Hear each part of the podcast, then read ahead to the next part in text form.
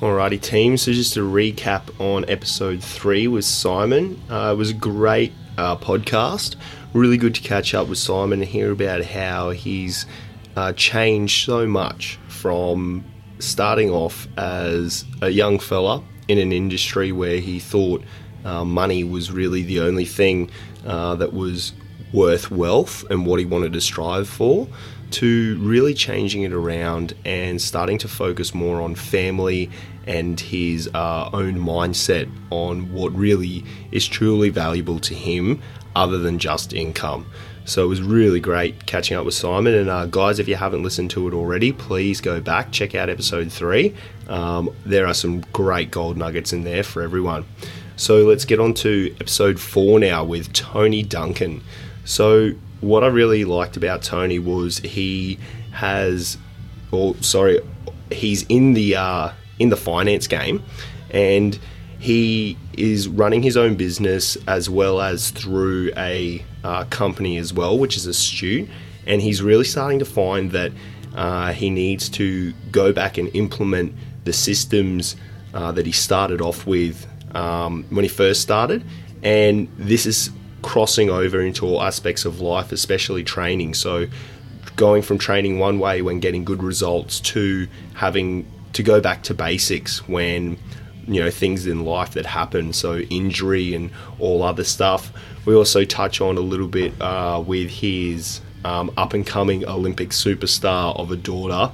Um, she's going to be definitely there eventually in our beach volleyball. So that's a great little listen as well but guys, I think you're really going to get um, a few good things out of um, this podcast with Tony. He's got some, once again, some great gold nuggets in there.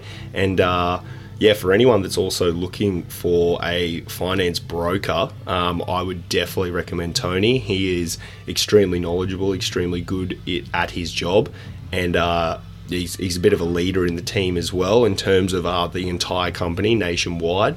So, guys, give this uh, podcast to listen. I really think you're going to enjoy it. Um, it's absolutely great. Also, uh, make sure you follow us at ATP Fitness on Instagram, um, Adventure Training and Performance Fitness on Facebook. Please subscribe and give us a five star rating on the podcast, guys. All your support counts. It means so much to us. So, guys, uh, enjoy and let's get this underway. Welcome, team. My name is Josh Atkins, and you're listening to Australia's most adventurous podcast.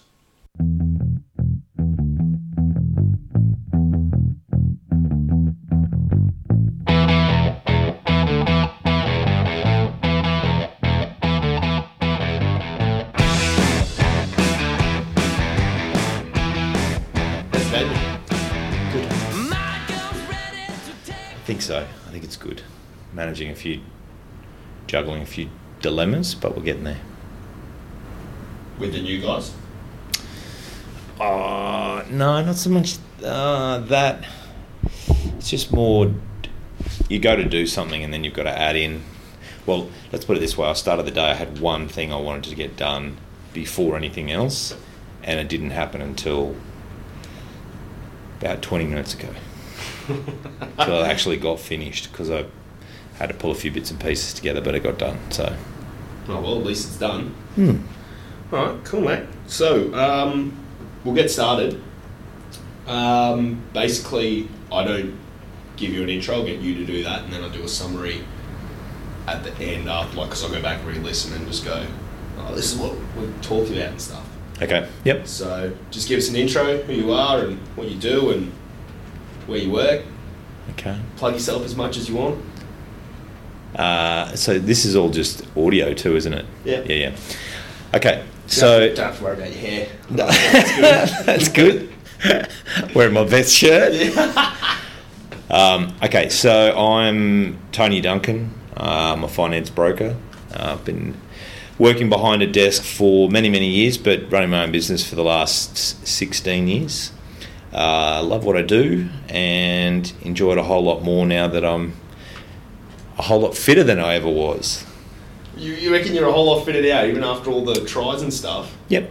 Yeah, I, I genuinely think that I actually feel fitter today and healthier today than I think I ever have in my whole life. Yeah, okay. Um, and whether that be it's probably a combination of things because I've heard a lot of different ideas that the older you are, the more. I suppose as you get older, you reach a point where you actually understand your body a whole lot more, what Definitely. you should or shouldn't be doing, and and um, managing that rather than just pushing along. But no, I definitely feel um, the fittest I've ever been. Perfect. Do you reckon as well that's because of like, like in, terms of like Chris and stuff? Do you think that you've been able to put a bit more into recovery as well? Do you reckon that? I, I think that has a lot to do with it. Yeah. You know, understanding the implications of uh, what your body will and won't do over an extended period of time without maintenance. Yeah. And um, you know, it, probably that that was a really big realization to me. Quite a, a what? Probably what? Nearly a year and a half ago. How long have I been going to Chris for? There's a year and a half, I suppose. I think I I realized that for all the money and time I put into building and development, if you're not fixing and repairing, it's all a waste, and you'll end up hurting and being laid out for a period of time, and you'll be hating everything you're doing. Yeah. I reckon I've found more stuff wrong with me as well since seeing him. Yeah, Like, Yeah, yeah, you think you're all good, just that body awareness. Oh, yeah, I know I'm good, and then you start doing stuff and then moving different, and then when we move differently, it's like, oh, you find out all these nigglies and stuff. Like, but you oh, can repair yourself a whole lot quicker too. Definitely. And I, I found that, like, I don't know if you remember, but I had that like chronic neck issue almost when you and I started training, and I because I'd heard it when I was actually training with Tristan, and then it just kept coming back and coming back. And once I'd worked my way through that, um, and again, it was just sitting behind a desk, Yeah. um, and that whole hunchy thing and lifting the wrong way or lifting lifting without preparation or you know doing some exercise where you just weren't ready for it but i reckon uh, now that i know how to manage that the the turnaround time is like I I think I said to you a little couple of weeks ago. I sort of hopped out of bed and I twi- twinged something because Yeah. I went the wrong way, and you know, now you can actually fix it through working out. You know, Yeah. you can balance your muscles. You can you can relax alternate muscles like that was in my in, in my sort of uh, what was that kind of mid back, and Yeah, I worked on yeah worked on li- loosening my chest, and all of a sudden it sort of it dissipated, it went away. So understanding where and what you can do and change and manipulate. And hey, look, it just comes down to spending money. Spend a bit of money on on on remedial massage or acupuncture or physio or bloody chiro or you know whatever it is. If you just you've got to um, you've got to learn. Definitely. I um yeah, I couldn't agree more, but it's like you pay the money because they've spent umpteen years so they can say, Oh yeah, your, your chest is a bit tight, that'll fix your back. Like, thanks man. Well, it's I, I, I, I liken it, and along that exact same vein. I mean, I reckon I'm a fairly capable person to do anything, but um, you know, I'm now a checkbook renovator, so I can build a wall, I can fix a wall, I can paint a wall, I can putty up a wall, but the time that it takes me to actually work out how to do it the right way and do it right is probably three or four times what it would be getting someone else to do it. So it's much more cost effective for my time and sanity to pay someone else to do it. So a little bit like with the whole body and, and, and massage and everything, you could be dealing with pain and aches and all that shit for so long. Eventually you'll get right. Don't get me wrong, you'll, you'll, you'll work it out, but you'll deal with a whole lot beforehand. But if you pay someone to fix it, then happy days. Mate, perfect summary. That's spot on. All right, awesome. That's that's an awesome intro to getting into anything. All right, so let's uh let, let's focus or double back around to uh, the business and everything. So, what do you do within Astute? I don't know if you mentioned it, but So, um, Astute is what we would refer to in the finance industry as an aggregator. Astute, in terms of the national um, company, um, they're more or less a gateway for the mortgage brokers that work under the Astute umbrella. So, I guess um, there's lots of aggregation companies, um, Mortgage Choice, uh, Aussie Home Loans, those sorts of organisations.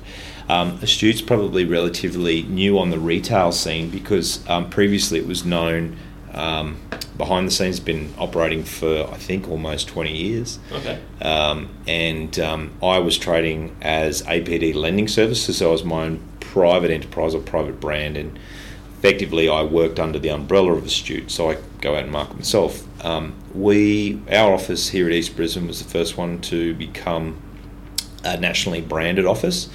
So there was a group of us that decided, hey, why don't we all rebrand as Astute and uh, and build a, arguably a, from a retail perspective, a customer perspective, a big national network, um, and then that had flow-on effects for our national marketing and even local marketing because we've got um, unified branding, we've got a, a brand policy, and um, all of that's been rolled out um, and it's and it's worked really really well. So now when you drive around, you start to see these astute offices. Um, there's astute Wilston, there's us here, there's astute Cairns, there's a massive business up there.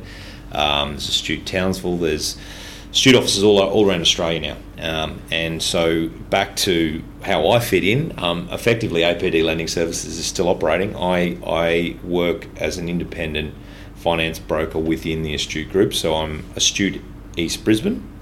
Um, and uh, we now have a fully integrated financial services model, which involves not only the home loan lending, but we also have financial planning, vehicle and equipment finance. So we do cars and trucks, trailers, and all sorts of weird, wonderful financing things, which was, as I mentioned to you, that's what I was had my head in earlier this morning trying to work through that.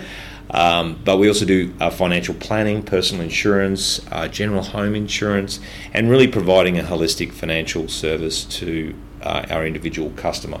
Um, you know, they can take one or all products pretty much. It's, it's about being able to provide them the assistance across the board. Perfect. So, what you guys are doing is where you would essentially go to what a car yard to get finance through them, or you go to a a mortgage broker just by themselves for the house yep. to get a house. You've just consolidated everything into one area where you guys can then go. Yeah, we're like we're like your, your, trusted uh, specialist, if you like, is a is a good way to consider it because in the past, I mean, even when I was uh, before moving into this office, we all my clients. I mean, we build up a relationship whereby uh, it's all about doing the right thing by that client because the number one way that I receive uh, a new client is actually from an existing client. So if I'm providing a bad service or a bad bad advice, I'm not going to get that. Um, over time, my clients have come to me and asked me about all sorts of manner of things that are associated with either with any type of lending, um, and to be able to provide them with clear and trusted advice around all those elements, it was a natural progression for us to then move into those areas. So um, it's the, the key part is is really adding value. If we're not adding value, then um, I'll tell the client straight away or tell my customers straight away, look, we can do this, but I think you what the deal you've got's better, or um, yep. what you're doing is is the right thing. That to me is the most important thing because, eh, look, it's, it's sometimes it's not just about creating revenue; it's about creating trust. If you have trust, you'll always have a customer. Perfect. Um, all right, mate. Cool. So let's uh, let's jump right back back to school. Um, we'll start talking on the fitness side of stuff and where you grew up. So hmm. whereabouts did you grow up, and uh, what were you playing through school? Uh, so I grew up mostly in Ipswich. I've had the second head removed, and uh, I'm now allowed to leave. Uh, during school, I look. I played a whole bunch of sports. Would did a bit of indoor volleyball, played uh, rugby union and rugby league. Got a little bit confusing on weekends when you were playing both, but um, I played second row, so it was pretty easy. Put your head down and push. Yeah. the um, uh, but the sport I probably played the most was basketball. Love playing basketball and just played it every chance I got. So yeah, okay. it was yeah. And did uh, did you were you able to get far with that? like go anywhere? Um, yeah, look, I, I, not really. I would say not really. Like in the scheme of things, I, I, played for some regional teams, but that was kind of as far as I got. And yeah, um, I mean, it, it, was really a lot of fun. A lot of fun um, playing, but uh, I guess I had a, there was a tipping point there where um, sort of going into grade eleven, uh, we moved. Um, sorry, grade. I think it was grade nine or ten, we moved away, and that was kind of when everyone started. You know, you're pretty much going through puberty, and everyone's re, you know developing. And I moved away to a country town for um, two years, and uh, there was just no real competition up there. So, you didn't develop or progress. And I came back and I was just yeah, I was well and truly off the pace. So Right. it took a lot to catch up. But I still love playing it, and, um, and and yeah, really really enjoyed it. But I mean, aside from that, did a whole lot of track and well, we did track and field. Was cross country was you know running was always a thing. We always in our family we were always running. Yeah. Um, my dad did triathlons. Um, my brother was actually he was a runner, so he was a fifteen hundred meter runner. He Yeah, was, okay. Yeah, he was the second fastest fifteen hundred runner in under 18s in the country at the time. Oh, wow. Um, he was actually going to go to the Pan Pacific Games until he stubbed his toe at a training session, Oh. walking back to the car and broke it. So No. yeah, that was that was not ideal. But uh, yeah, so always always sort of run and I suppose been active, really active across the board. Yeah, nice. And then uh, what about out of school? Like, so did, did you do tries or marathons? What were they? Yeah, so I did um, a whole lot of elbow bending for probably the uh, largest part uh, straight after school. Just kind of let my hair down, but um, I reckon it would have been my early 30s. So probably best part of 10 years ago is when I started getting back into exercise and thank goodness for doing all that exercise when I was younger because the body sort of re- remembered a fair bit of it. But yeah, so uh, started with um, triathlons and started in a team event. I uh, did the Mooloolaba Triathlon team event, and then after that decided, hey, I could do a whole lot more of these by myself. So I just um, started training and did full Olympic distance triathlons. Just did those. How far's that? So that's what's that? One and a half k swim, um, forty k ride, and a ten k run.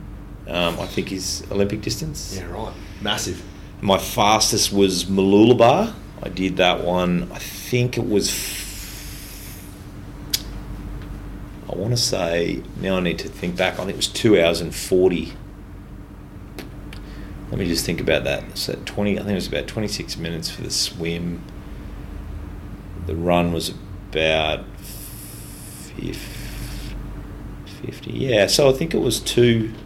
Sorry, one hour. One hour and twenty eight minutes. Does that sound right? Doesn't no, that that, can't. That can't be right. I think it's two hours. It's two hours and two hours and twenty. Don't yeah. take me that long to put my shoes on. Yeah, yeah. Oh, mate, that's, Yeah. good. that's good. That's Two good. hours and twenty. It's funny. I should remember that, shouldn't I? but uh, yeah, no, it was good. It was good. Uh, like I, I enjoyed doing those. So interestingly, I was, I was probably a lot like body shape wise. I was re- I was out really out of shape, but then after doing triathlons, working on, um, I suppose strengthening upper body and you know my shapes really changed as a result of that. Well, yeah, I've seen the photos, and you were quite lean and Yeah. lanky down the bottom, and pretty broad up the top. Like you had that very kind of triangular shape. Mm. Um, that was in one of your try photos that I've seen, creeping back on Facebook way back. Someone's been stalking. yeah. um, all right, mate. And then uh, after the tries, uh, what was it? Is that when you got into um, karate. Karate. Yeah, yeah. So I, I was with my triathlon training. I was pretty much spending like every day. I was doing something, swimming, or riding, or running, and everything is an hour plus. Uh, swimming Yeah. would be an hour and a half. Riding, you'd be riding for two hours some days, and you know, running hour and a half. So um, I, I smashed my collarbone, and um, it was pretty much after that that took about six months to heal because it was a really bad smash. And then once I'd healed and I was able to go back to training, I'd started doing karate f- uh, for my daughter's sake. I wanted them to do it Okay. um, because I'd grown up with brothers and mates and we just flogged the shit out of each Yeah. other. So I thought, oh, well, I'm fine, but I'll, I'll do it with them to get them doing it. Um, and they sort of gradually dropped off, and I gradually increased my intensity as I saw, I saw value in uh, the speed of movement. is probably was was really interesting to me, and also Okay. uh, movement of body weight. So the fitness side of things probably didn't really come until I realised that actually I need to be fit to be faster. So once I realised um, that being quick was beneficial in, in the style of karate we were doing, um, that's when I started to move towards learning or uh, doing more work outside of actual training, and that was more around uh, moving my body weight because I'm a you know fluctuating hundred plus type kilo dude, so it really makes a big difference when you can move that quickly. and, And- people don't expect it. Wh- When you started doing karate, roughly how old were you? 35, 6? Um, yeah, no, well, yeah, yeah, probably about uh, thirty-four, I think. Okay. And so, and the reason you got it started was for Millie and Charlotte, is Yeah. that right? For getting Yeah. them. So, how old was Millie and how old was Charlotte when you tried to get them into it from the Yeah, start? well, so Millie, she would have been 12, 13. yeah. So she did it for maybe a year or two, and then really once she started getting to her mid to late teens, she just kind of threw it out all like just motivation just wasn't there. Charlotte, I kind of just dragged and dragged along. So she was, um, she was if Millie was thirteen, yeah, she, actually no, Millie would have been older. Actually, maybe Millie would have been fifteen. And she only did it for a year, so yes, once she got to 16, it was kind of like everything else was more interesting, which is pretty normal. Yeah. And then, uh, but um, Charlotte would have been, yeah, only six or seven, so she was pretty young. Yeah, okay. And she did it. She did it till she was about 12, I think, maybe Right. 11. And it was just like pulling teeth in the end. And I think, you know, it's interesting. I learned from that that um, kids doing sport, it's really, really important that you get kids doing sport, but they've got to do something they love. Yeah. Otherwise, they're just not going to get into it yeah. and um, it was she she would do the training. She, she would cry almost in some instances going to the training, and as it turned out, by that stage I was an instructor, so you know she was still just hating it. But then she'd finish the training and, and she would love it. She she'd be oh so glad I came, and I'm like sitting there going what the fuck, you know? Can't you remember this next time? So they really enjoy the benefits and the outcomes and all the other things that come along with it. But it's just getting past that hump, which I guess as adults we still go through as well. yeah.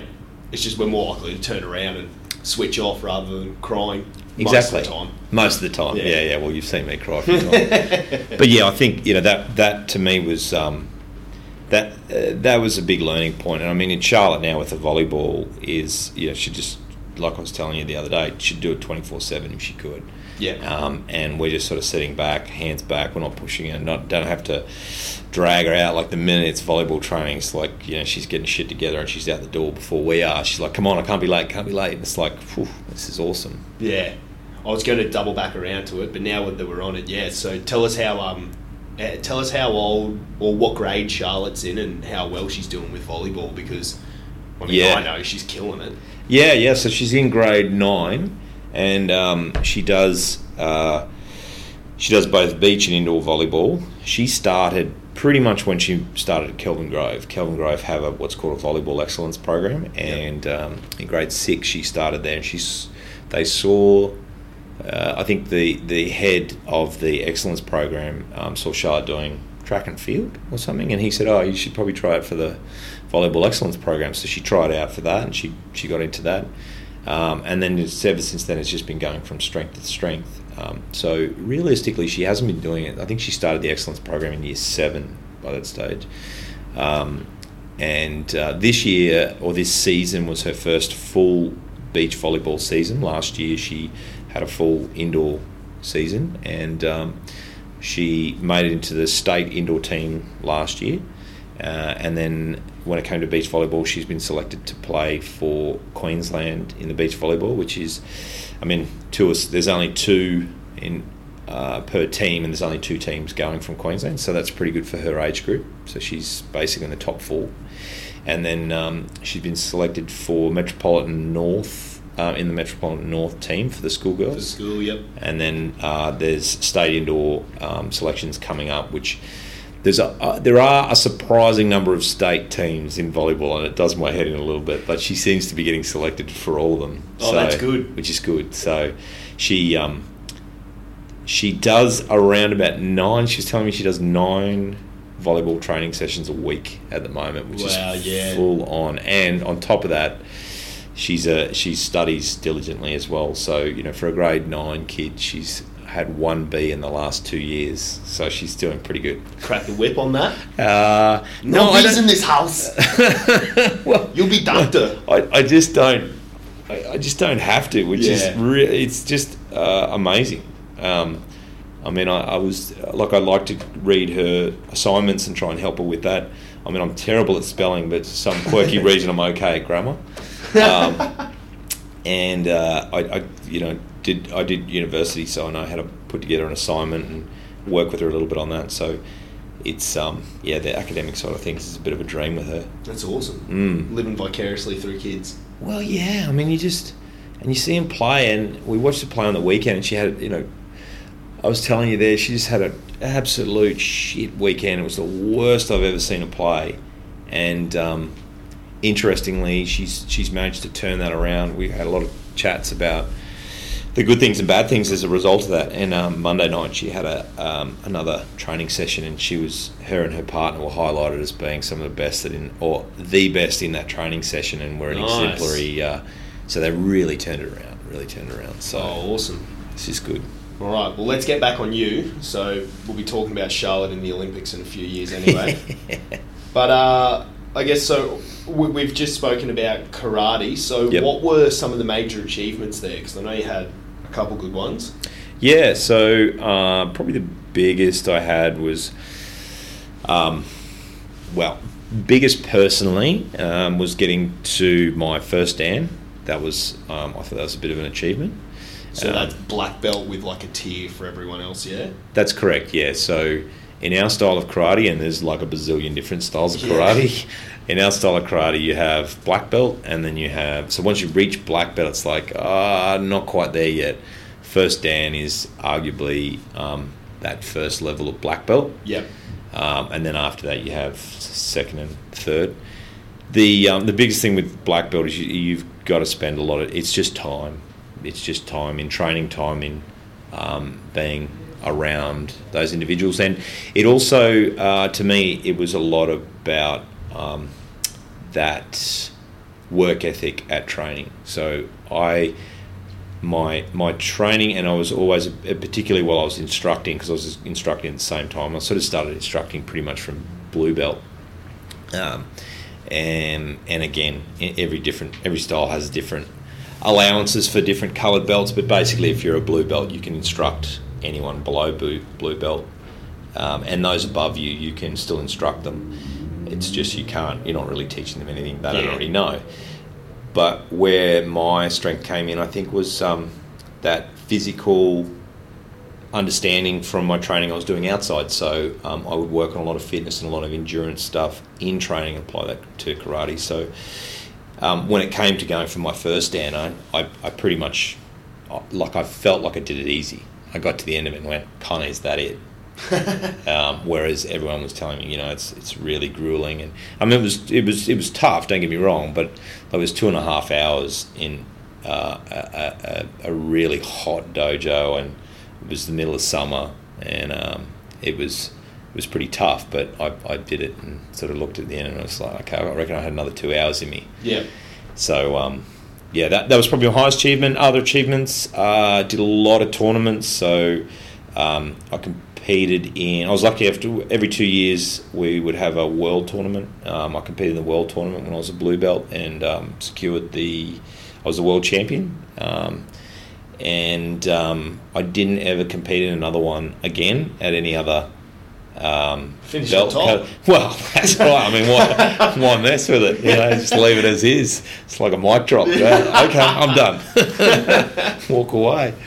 Uh, but I did compete in a lot of um, state and national tournaments. Um, got gold and lots of gold and silvers pretty much in every uh, event I went into. So it was um, it was good competing. I enjoyed the competition. Um, you know, we often talked about me needing an event to actually work towards, Yep. um, which I've managed to be able to maintain training without an event of late, which is good. Um, but uh, I think the the most important from from my own personal perspective with karate was that development to a point where I was like, okay, well, I've reached I've reached a level, and I, I then got to a, a point which I suppose we all get to once we get to a certain level of fitness or we le- reach a milestone that we've been aiming for. What now? Yep. Um, and then so from there, I moved on to kickboxing, um, which um, is similar but different. Um, it's a lot heavier contact, obviously, and using and using your body weight differently in those in that contact. Um, so I had a couple of full contact fights. The last one, again, finishing on top, winning that one. so again, always good to finish at a win. Yeah. Uh, and then more recently started um, Brazilian Jiu Jitsu. So, um, and that is a challenge. Yeah. That is a real challenge. So um, it's a work in progress, that one. Good old BJJ. yep. Um, all right, mate, that's good. So, I guess w- with the training as well, this this next question's going to kind of fit in because we train for it anyway. But uh, let's talk about your hobbies. Yeah. And then our whereabouts you've gone with that. So surfing and snowboarding and Yeah, everything. yeah. So uh, surfing, I've always enjoyed, and uh, training to surf is always a tricky one because uh, it's kind of time on the water that kind of uh, you know it's a lot of movement that you just can't. You find it difficult to replicate, I suppose. Yeah. But what I have found is that my surfing has definitely improved through my physical strength improving and some of the basic stuff, just arm strength, core strength, shoulder strength. Um, stability. Stability, yeah, Yeah. yeah. I mean, stability surprisingly is a whole lot more. I think is more valuable on on the snowboard, Yeah. but um, like so, oh yeah, definitely. I've I've been so I've been surfing now for uh, twelve years, but snowboarding for about six. Yeah. And uh, every year I go back to do snowboarding. It's you know I'm just getting stronger and better and.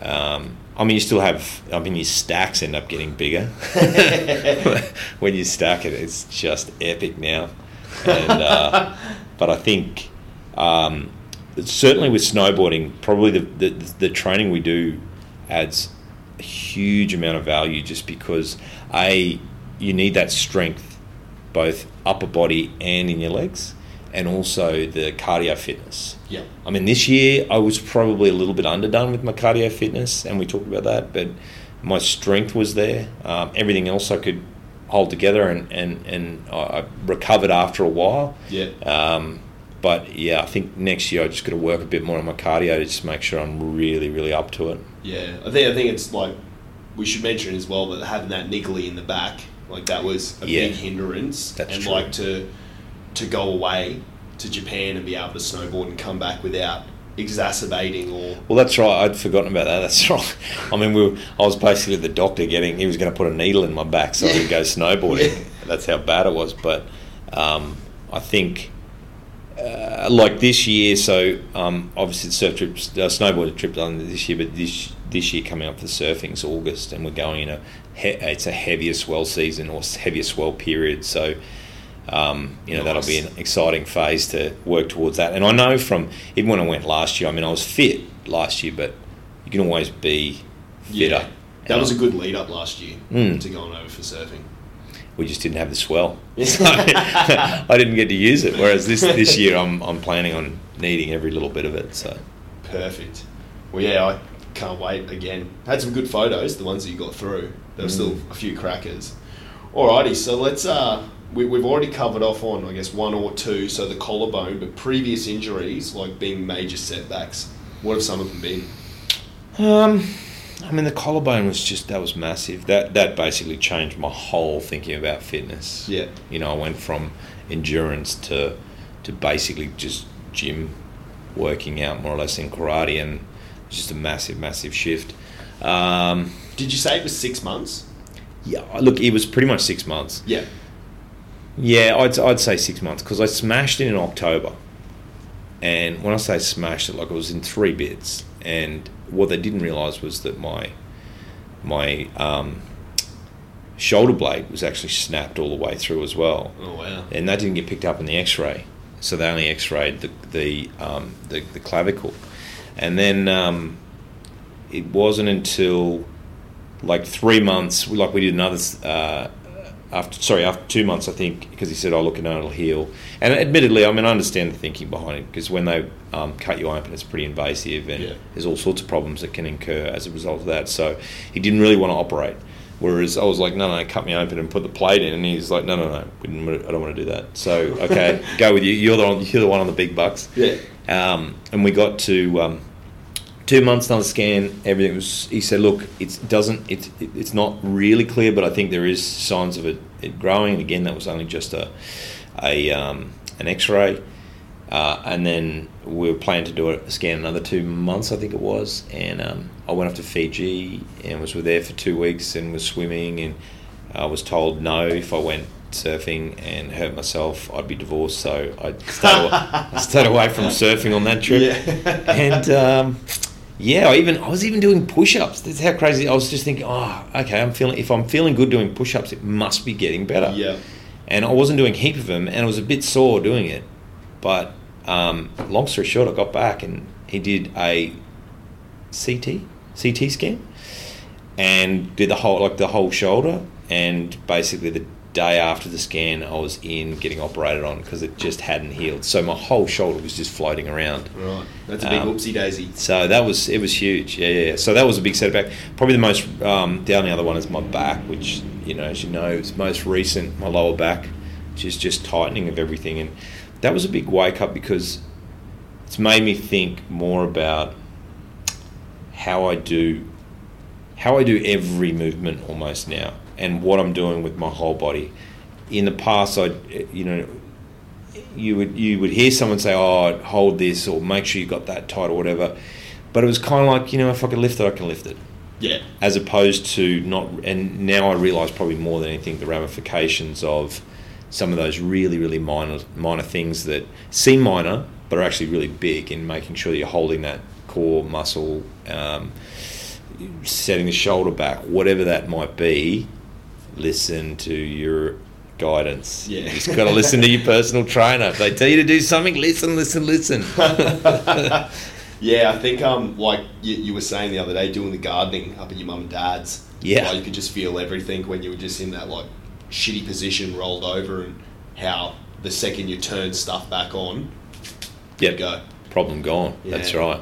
And be- I mean that just comes back to self awareness, you know. Yeah. And now more than ever, because you're feeling it in training, and you're feeling it. Like I feel it now, even sitting in my office chair. Sometimes, like I've got my back arched in a different way, and I'm like, oh, okay, that's not quite right. And then I, I can adjust it straight away. It's just everything's so much more noticeable. Yeah, and I think that and that's the thing that takes time is that body awareness because you know we, we look at you can look at people that have been training like younger people that have been training for a long time say in a gym more than you and what I notice is they still have quite shit body awareness so if I say like Yeah. squeeze your glutes they're just like oh I don't know how I'm like just hold a shit in like you're in an important meeting and you got to hold this fart in don't do it they're like nah I can't do it Yeah. like what so you just like flap it out well, yeah. clearly never been in a high pressure situation. Oh, look, it's yeah, and that's that's exactly it. It's it's using those using those muscles.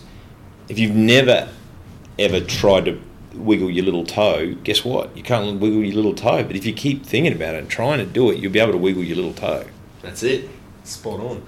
All right, mate. Let's uh, let's uh, I guess move right up to now. So, what are what are the reasons for training?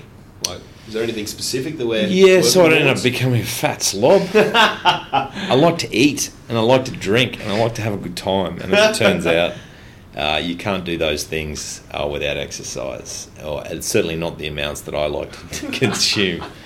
So yeah, look, it's funny. It's the reason I actually got started in training right right back when it came to triathlons. As I started exercising because I thought, you know what, I need to exercise so I can keep doing what I enjoy doing um, when I'm not exercising or not working for that matter.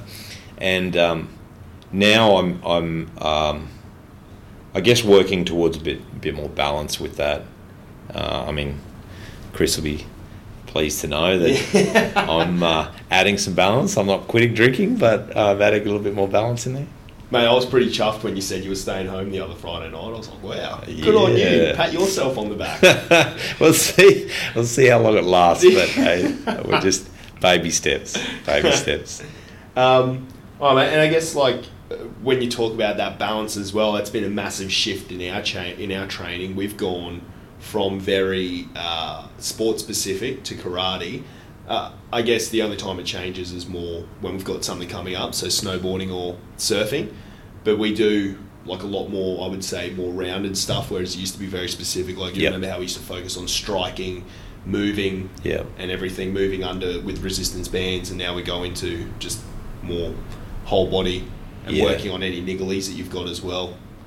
Yeah, and uh, it's been an enjoyable change, I guess, in that um, like something we were doing the other day. Uh, we were doing overhead. We were lifting something overhead, and I think that was just with the bar, and everything else we were doing was was intense. But you know, doing overhead lifting, I was like, oh, it's actually it's nowhere near as tough as it used to be. Yeah.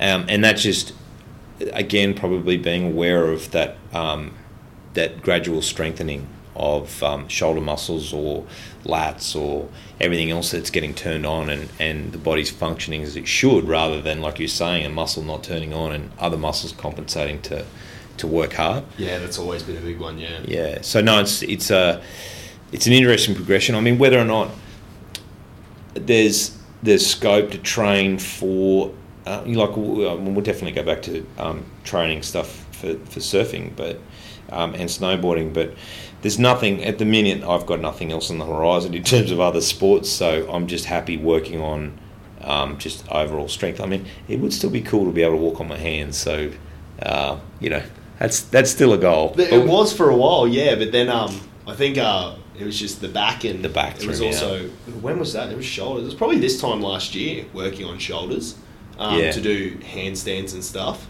Got to bloody talk with Jared now. Have you seen what he? I know because he's all on Instagram. You're not on the gram. Yeah, No. Jared, like Jared's doing handstand push-ups, everything now. yeah, He's show just off. gone like full full circle. Show off, Jared. all right, mate. Perfect. So, um, all right, let's uh, let's talk about what's coming up with business. So you've you've gone from running um, your own business under Astute or within Astute to becoming Astute while still having your uh, your name, if I've got that right, your Yep, business name. Yep, yep. So what's to come now, like with uh, Um, staff and everything? So yeah, we're, really we're just working. We've had a huge shift in the finance industry with regards to um, uh, the recent Royal Commission. There's also been a productivity commission. Um, so two major shifts there, and then on top of that, we've had a huge amount of tightening in terms of uh, lending policies and lending rules that have been forced on the banks by the uh, the governing bodies, um, which uh, you know in reality uh, were really really good changes. The difficulty is that it's all come at once, and it's all um, resulting in a, a massive change in the market, and that massive change means a downturn. Um, and then on top of that, we've got an election coming up.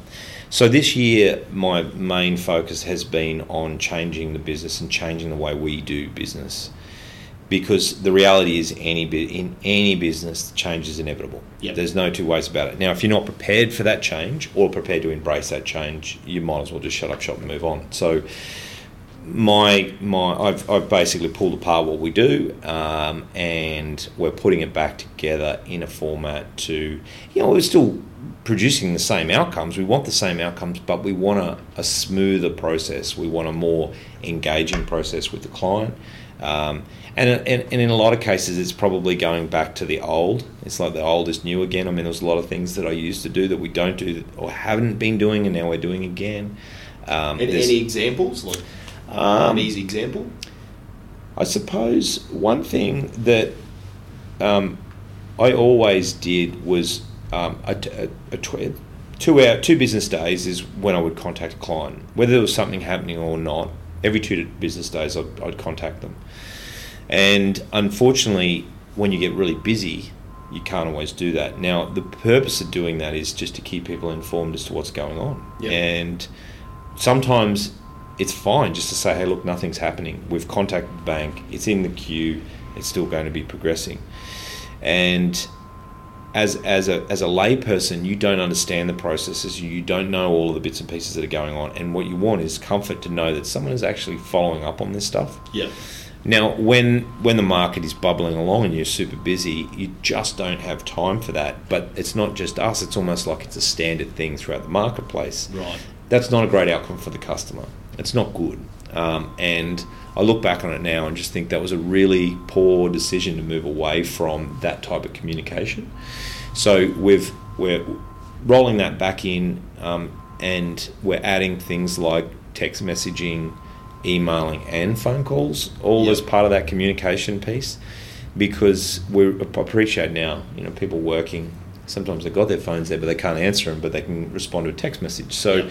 there's so many different mediums that we're trying to juggle, and, and now condensing that, trying to be very open and upfront with our clients right from the outset, it's making a huge difference. Cool. So it's just the the new implement or I guess re-implementation of old processes, but I guess it's like with everything, like with technology. Like I personally, as soon as I get a phone call, it's like anxiety, like a thousand, and then it's like, oh wait, I know who this person is. Okay, I'm okay. I hate my phone ringing. But um, no, yeah, you, you're quite right. People like I can answer a text, and I had clients yesterday texting me while I was training, and then they try to call me. I'm like, no, no, no, I'm not, not stopping to. Yes. Not stopping to answer a call. Yeah. I'm training, but yeah, so that's me, my personal training, not training other people. Yeah, yeah, and Um, and that's how you can. Everyone has a different management mechanism within their communication tolerances, I suppose. And tolerance is a really good point because um, when you consider the amount of information that I'm dealing with on a daily basis versus what you would be dealing with, and I mean not to be smart about this, but like it's just constantly coming at me. So I'm getting text messages, phone Yeah, calls, definitely.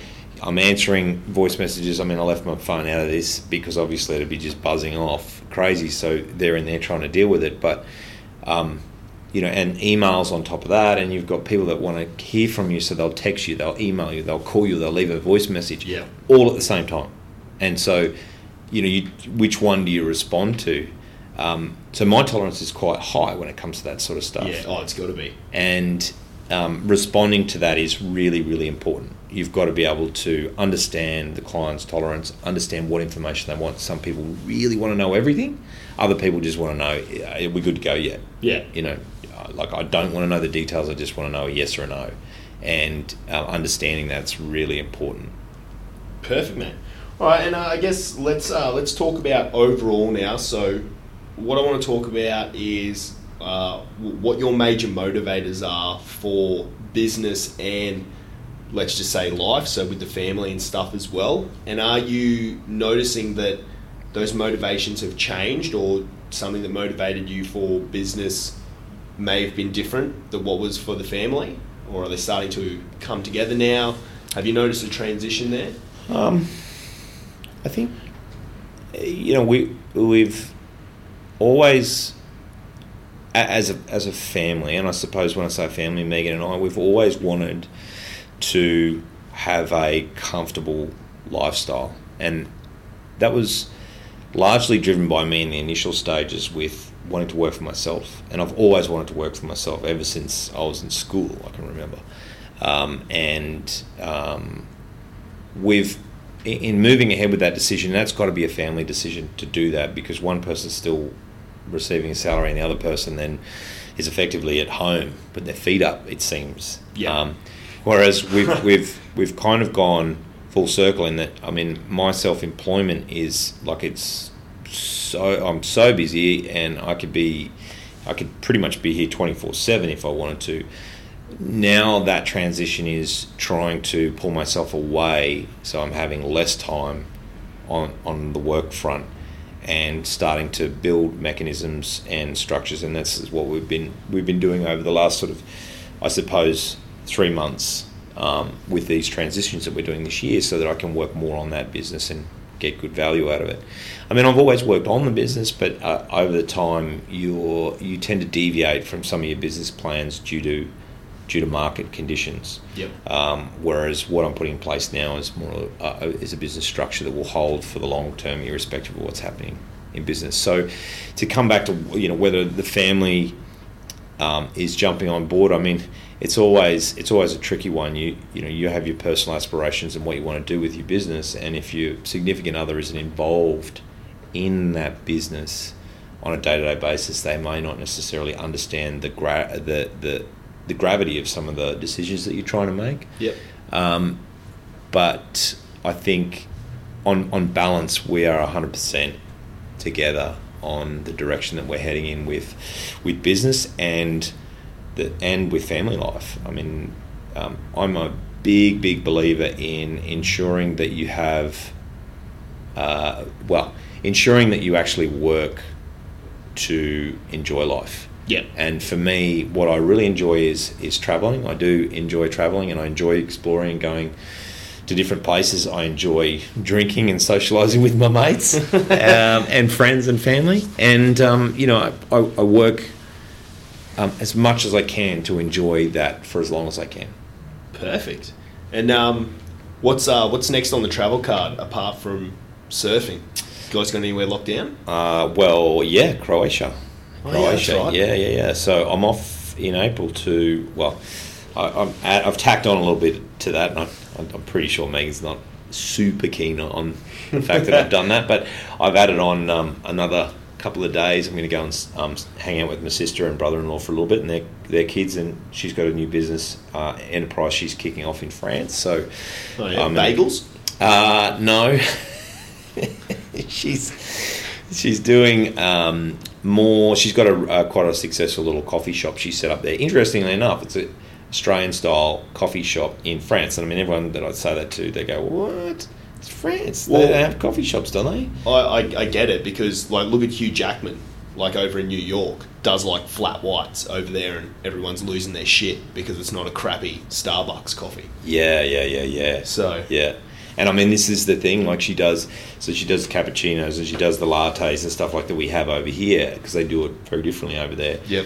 And so you get a lot of expats going there, and a lot. She's got, um, you know, a huge following that sort of started to build up, and now they're doing a bit more events type stuff, and they're moving into bigger premises, and they're working with a lot of the corporate, um, or building a big corporate network over there. So if anyone's listening, Beanz, Beanz, B E A N Z, Beanz in uh, Beanz Pau. with a Z. Yep. In where? Pau, Pau. Pau. Yeah, yeah, yeah. It's on That's the, in France. Yep, it's down in the border of uh, Spain and, and France. Oh, so the good end. The good end. Yeah. I'm told, and I'm yet to find this out, but apparently I'm going to be able to go uh, surfing and snowboarding all on the same day. No way. Yep. Surely with a wetsuit. Yeah, I'll, I'll be taking my wetsuit. Yeah, okay. But uh, I don't know how thick I'm going to need. I might need to put a wetsuit over my wetsuit Yeah. because I think I've only got about a three mil wetsuit. So Oh, if, if it's cold enough for a wetsuit, man, I remember when I was down in the Mornington Peninsula, I duck dived under a wave. I had my, my wetty on, but I had like I saw the guys out there with the little booties and the hands Yeah. and the helmet things on. You guys are a bunch of pussies. I duck dive under a wave, and I thought someone donkey punched me Yeah. right in the head. I was just like, well, I came up thought I headbutt a rock. it stings. I'm like, It what, what is this? Yeah, yeah, yeah. It's bad, bad, bad, bad. Oh, of, bit of, bit of Wim Hof breathing beforehand, maybe Yeah. oxygenate, the, Yeah. oxygenate, oxygenate the body. Yeah. All right, mate. And um, I guess uh, with with the family, like what I want to ask now, with the family, have you noticed uh, any uh, effects in training? So as the the family's gotten older, has it been easier to train? Have you always like maintained that? Yep, you know, when you go to training, it's hundred percent. I guess what I'm trying to ask is, were there any issues? With the family for training, so Yeah, influencing the, the, the amount of training or whatever. yeah, yeah, Yeah, um, I think I think now, particularly as Charlotte, our youngest, has gotten older, there's there's uh, substantially less effect because if she's sick or if she's um, you know even if on a normal school day we can both leave the house and she's fine. She can sort herself out and she can get off to school. Certainly, when we were young, when when she was younger, um, there might be a little bit more juggling, but look, training for me has always been, and it was the same with karate, and this is why I suppose I've taken this little break with Brazilian Jiu Jitsu with my back and, and the like, is because it is that you've got to lock it in as an appointment, and it's an unmissable appointment. Yeah. You know, if you're you're uh, five minutes late, you might as well have not turned up. Is the kind of thought process that you have to have. I'm not saying don't turn up because you're five minutes late. Still go, but it's bad. You know, like you've got Yeah. to belt into your head that it is bad to be late to training because I'm there might be something I'm going to miss out, miss out on. Sorry, and um, it's I guess for karate it certainly was the case because the, you they would there would be explanations on techniques and you could miss out on some of that stuff. Yep. Uh, and then you'd be doing the technique, you'd be like, well, why are we doing this again? And you didn't want to hold the class up. But you've got to treat your training like that. And um, because I've always treated it like that, and my wife Megan treats it like that as well, she's just always there, even a couple of minutes beforehand, to make sure she's there at the start. And Hates Yep. it when she's late. So we both I've always treated our training with a fairly high regard in terms of it being a, a solid appointment. And I think you're only doing yourself a disservice if you don't do it that way. Definitely. Yeah, there's uh, nothing worse when people flake out on training. Oh, totally. it's The bum ass And mate, look, and I know I have. I know I have from time to time, but I'd have to be probably one uh, one of the more consistent ones. I, Definitely. I think. Yeah. Yeah. Perfect, mate. All right. So the, I guess the last last question before we get our wrap up questions underway is: What are you currently doing to set as an example? So this can be at home, like for Charlotte and James and Millie. It can be here at work with the new Look, guys I- coming in. Yeah, I think certainly from from from a work perspective, um, everything that I'm saying I want them to do with their customer interactions, I, I'm doing, and I'm doing openly. I'm trying to show that as as a demonstration. So, like, and quite literally as an example.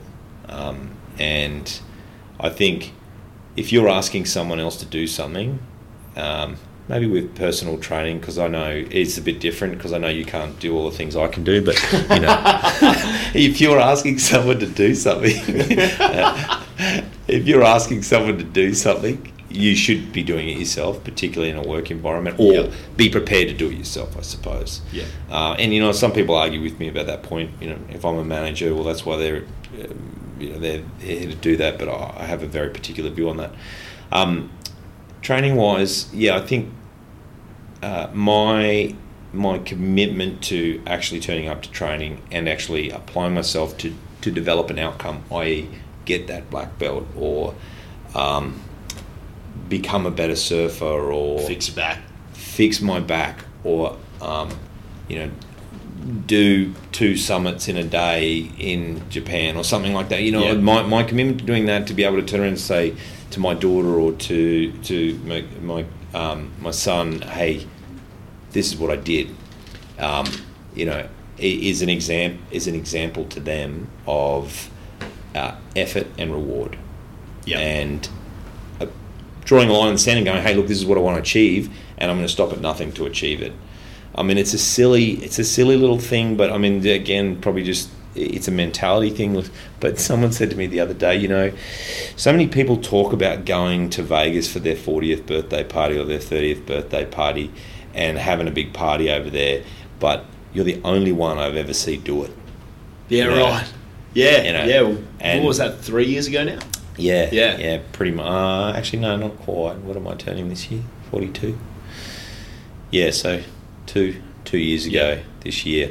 So um, yeah, so you know, when I say I'm going to do something, and I'm going to go ahead, I will, I'll lock it in and I'll move ahead because I think if you say what you say um, and your credibility around delivering on what you say you're going to do, and whether that is just, um, you know, wanting to uh, achieve a goal or actually saying to someone, you know what, I am going to flog you.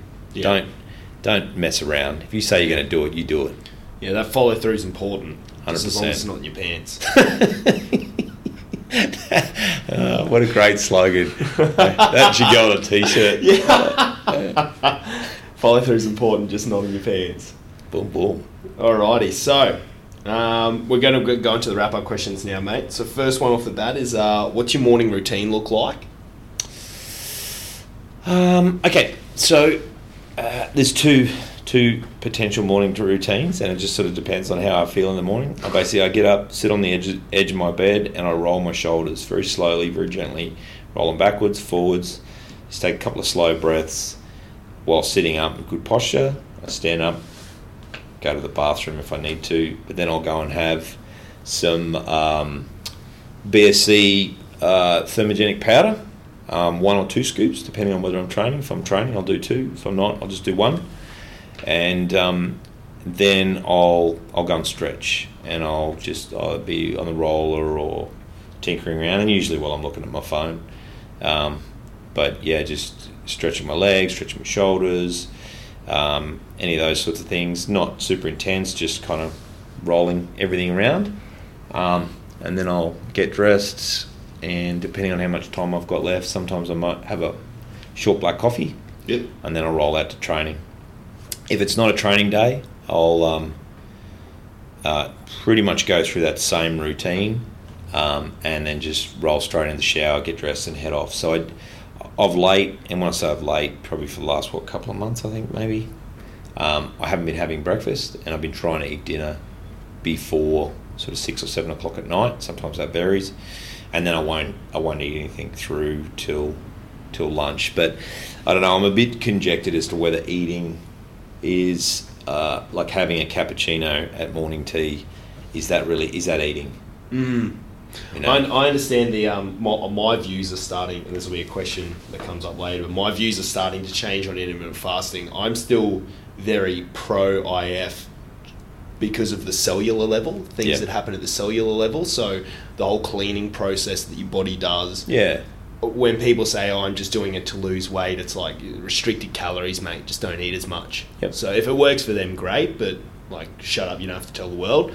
And I, you know what? I'm 100% on that because I don't think it's actually helping me lose any weight. Yep.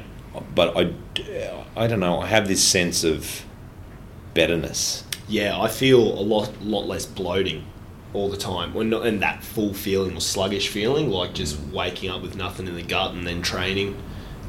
Personally, I mean, everyone's different, but going off the research that's out there as well, on and once again on a cellular level, not that's based on a losing weight level, because all it is is restricted calories. Like if you're a guts and you're gorging for 12 hours and you bring it down to to six, Yep. well, or eight, obviously Nothing's really going to be change. less food going in. Well, you know, it's funny. I mean, yes, bloating. Yesterday, I was like sitting there. I was like, yeah, I could probably not even eat dinner. And I thought, wonder why? Why am I? f-" And I was like, oh, that's right. I had 250 gram Mexican Parmigiana for lunch.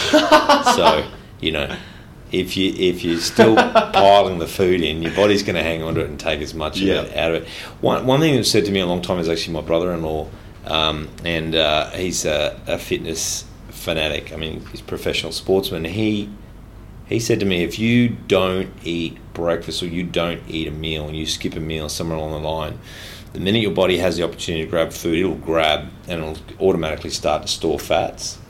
Now, you know, I think that there's a variance in everyone's body. Everyone's body is oper- going to operate different because there's almost sometimes learned behaviors in terms of chemical production, and then there's um, also uh, those those processes that we change through time. And I don't know. I think yeah, definitely having smaller meals makes a big difference or bigger impact on uh, weight loss, particularly for me.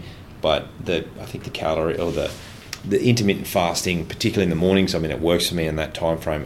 I just feel better. Yeah, perfect. Just feel better, If I you feel better, do it. Yeah, Um, but you're right. So the best way to put it is, no one's a combustion engine. What's tested in a lab can't be replicated for people. yeah, So we all, all our bodies are different. Yep. So how we absorb, or ha- like how much a cal- how many calories is in something, how many calories our bodies can absorb, and then how many calories our bodies pass. Yep. And that's Yep. going to be different for everyone.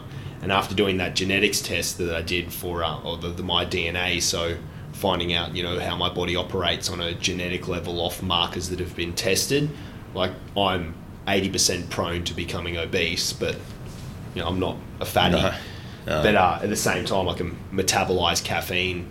Uh, I'm in the top five percent of the nation that can Yeah. metabolize caffeine fast. So, I mean, you know, you hear the, the like, don't have coffee before or after twelve o'clock in the afternoon, and it's like, well, if it doesn't affect you, if you feel fine, and as long as you know that feeling and why. So, yeah. I think so. I think so. You just got to manage your own feelings.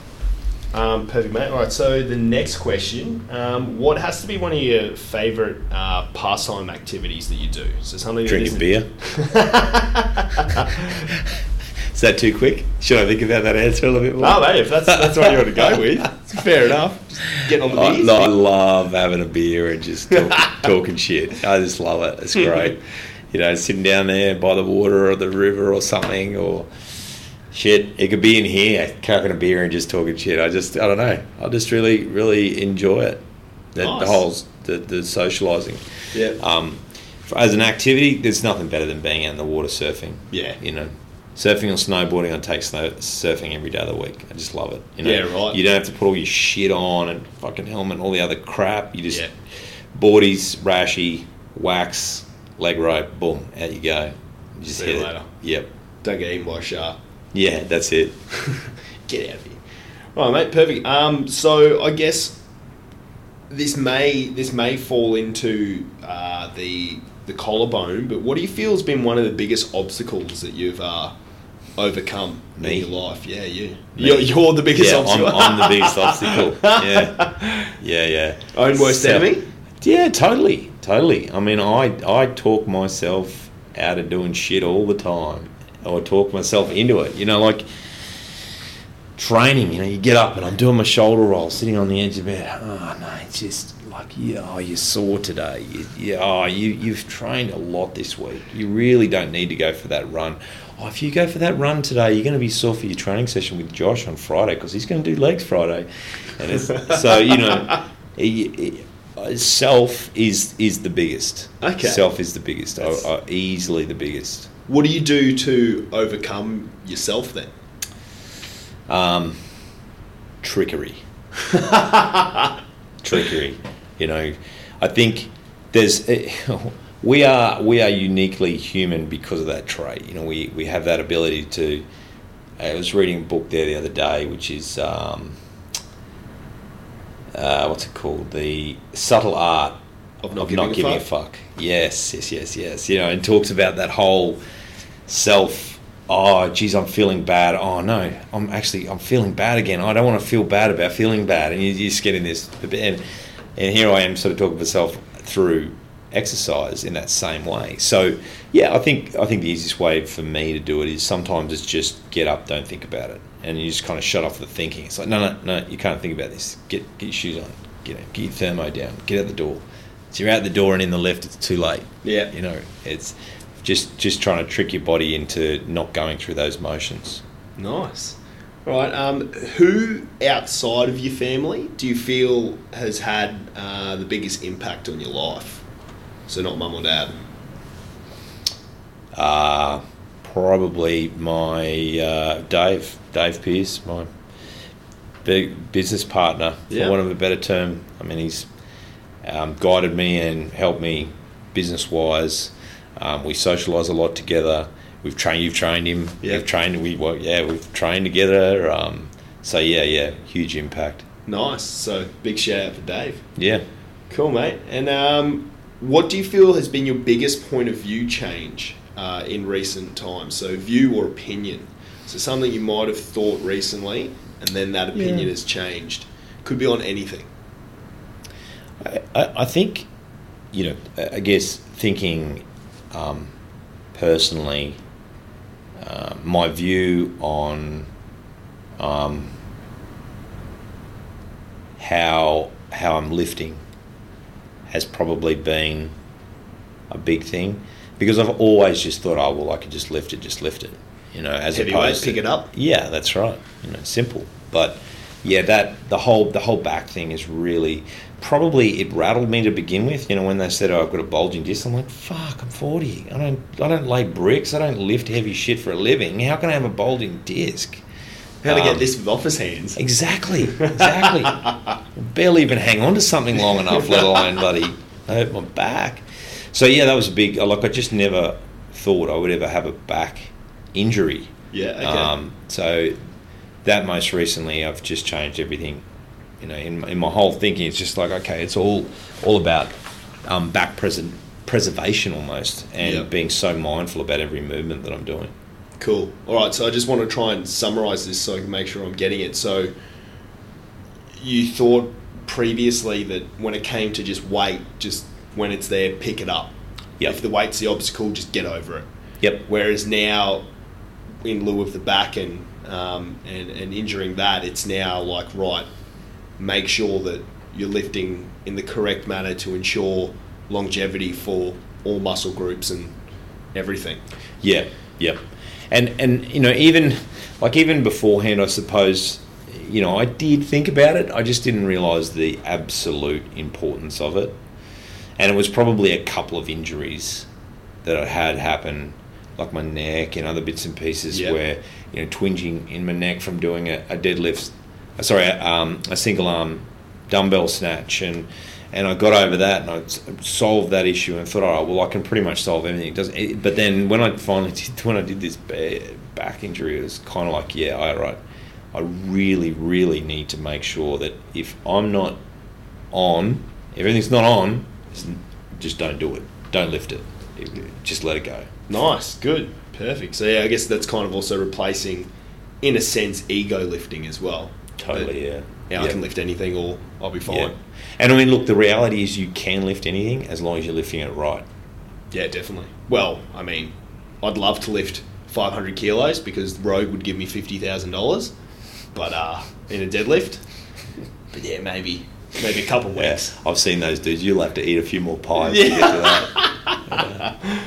Alrighty, and um, the last one, mate. Are there, or do you have any recommendations for podcast, book, YouTube, influencers? So it could be a celebrity or someone within the finance industry that's like a, you know, Jordan Belfort or someone, um, and or a favorite quote. Um, I, I think on the well, I'll work backwards. Favorite quote: "You don't know what you don't know." I love it. It's just, it's like the thing to live by. Yep. You know, the minute someone says, "Oh, you can't do that," it's like, well, fucking watch me. I'll find, I'll find out how I can do it, and you know, it can get done. Yeah. Perfect. So I mean that's that's probably number one. And finance is exactly that. Like that's how I started in finance was just finding shit out and um, learning about things, and that made a big difference. Um, ah, podcasts. I mean, I, I don't really listen to a whole lot other than maybe Joe Rogan, and I mean some of that stuff is just shit. Others, others, look, because it's all Americans. And Yeah. Sorry, any Americans listening, but geez, you guys crap on with shit. But um, no, there's some good stuff in there. There's some really interesting dudes. Um, books. I loved that book about um, it, marching powder. I mean, there's a lot to be learned in that book. Is that the title? It's called Marching Powder. Yeah, yeah. It's about a cocaine dealer. Yeah. Okay. So no, no, no. Sorry, correction. He's a cocaine trafficker. He's Oh. a cocaine trafficker, right. Okay. and he got caught, um, and he got put into a Bolivian jail. And it and it's just it's an amazing true story. wow. Yes, amazing story. But um, I suppose the bits and pieces I got out of that was, um, I suppose, you know, risk taking is is is not everything, but you know, calculated risk and, and, and balancing out business and reward. I mean, sure, what he was doing is illegal. I'm not suggesting anyone should do it, but um, you can apply a lot of that stuff and uh, tolerance and persistence Yep. uh, okay. within all of that. It's a really phenomenal story. Perfect. And uh, any any influences within the finance game that you follow, or No, none, none particularly. Um, just you know, close colleagues um, that you know we work together and we try and learn from each other as much as possible because it's it's an ever changing environment. I mean, look, unfortunately, with like a lot of things, media give you delayed information. So Yeah. if, if you're not getting in our in our game, if you're not up to the minute, like up to the second in terms of policies and understanding information. Like there's stuff that I can get I can get done in certain instances through banks that branches won't even be able to like you go into the branch and you couldn't get done. Yeah, Um, and you know that's just through connections and, and working those connections. So it's um, yeah, it's finance is one of those things that it's really really enjoyable. I find because it's never the same. right, okay. Yeah, it's always something challenging. I guess a little follow on there. Where where would you go to learn new stuff, or like who would you go to to learn new stuff? Is this now? I guess that's probably a, a very broad. Uh, Yeah, no, I, I kind of get the gist of what you're talking about there. Um, we, get, I mean, we get information laid out to us by each of the lenders because they're really wanting us to do business with them. Yeah. Um, and they're trying to build their business off the back of um, getting our clients to come and deal with them. Um, but some of the stuff you kind of just know, unless it's a big, broad industry change, in which case everyone knows. The really, really valuable stuff is just getting to know um, individuals within the industry, and sometimes that just comes through having a beer with them or catching them up with lunch with them, and Yep. you know you just talk about work stuff, talking shop, and it's like, oh, I got this this deal done at such and such, and like, what? How'd you do that? Like, who'd you talk to? Or how'd you do that? and we've got a really really great net- network within Astute. Like there's a lot of communication happens between the businesses. Yep. We're not in competition with each other, even though like we might be doing business with clients right around the corner from each other. Yep. Um, it's it's just it's kind of it's it's one of the only industries that I know of where you can be good friends with your competition technically. Yeah. And you just never we never you know you never really come up against each other. Perfect. Yeah. So All right, mate. Awesome. So I guess last off, let's just uh, find out where we can find you. So, um, yeah. So you pretty much just type in Tony Duncan finance broker, and uh, I come up um, on in Google. So, Nice. Um, I'm assuming that's a good thing because a lot of people must be looking for me. um, but yeah, the business is Astute East Brisbane. We're located here um, on Mowbray Terrace. So we're number eight Mowbray Terrace, Unit two, number eight Mowbray Terrace. But um, like I said, yeah, if you plug in Astute East Brisbane, um, brings up our address, contact number, and um, there's a bunch of us in the office here. So just make sure if you're looking for some assistance or advice, ask for Tony. that's it. Easy peasy. All right, mate. Thanks heaps for being on the podcast. My and uh, I'll see you Friday anyway. Ready to rock and roll. Yeah.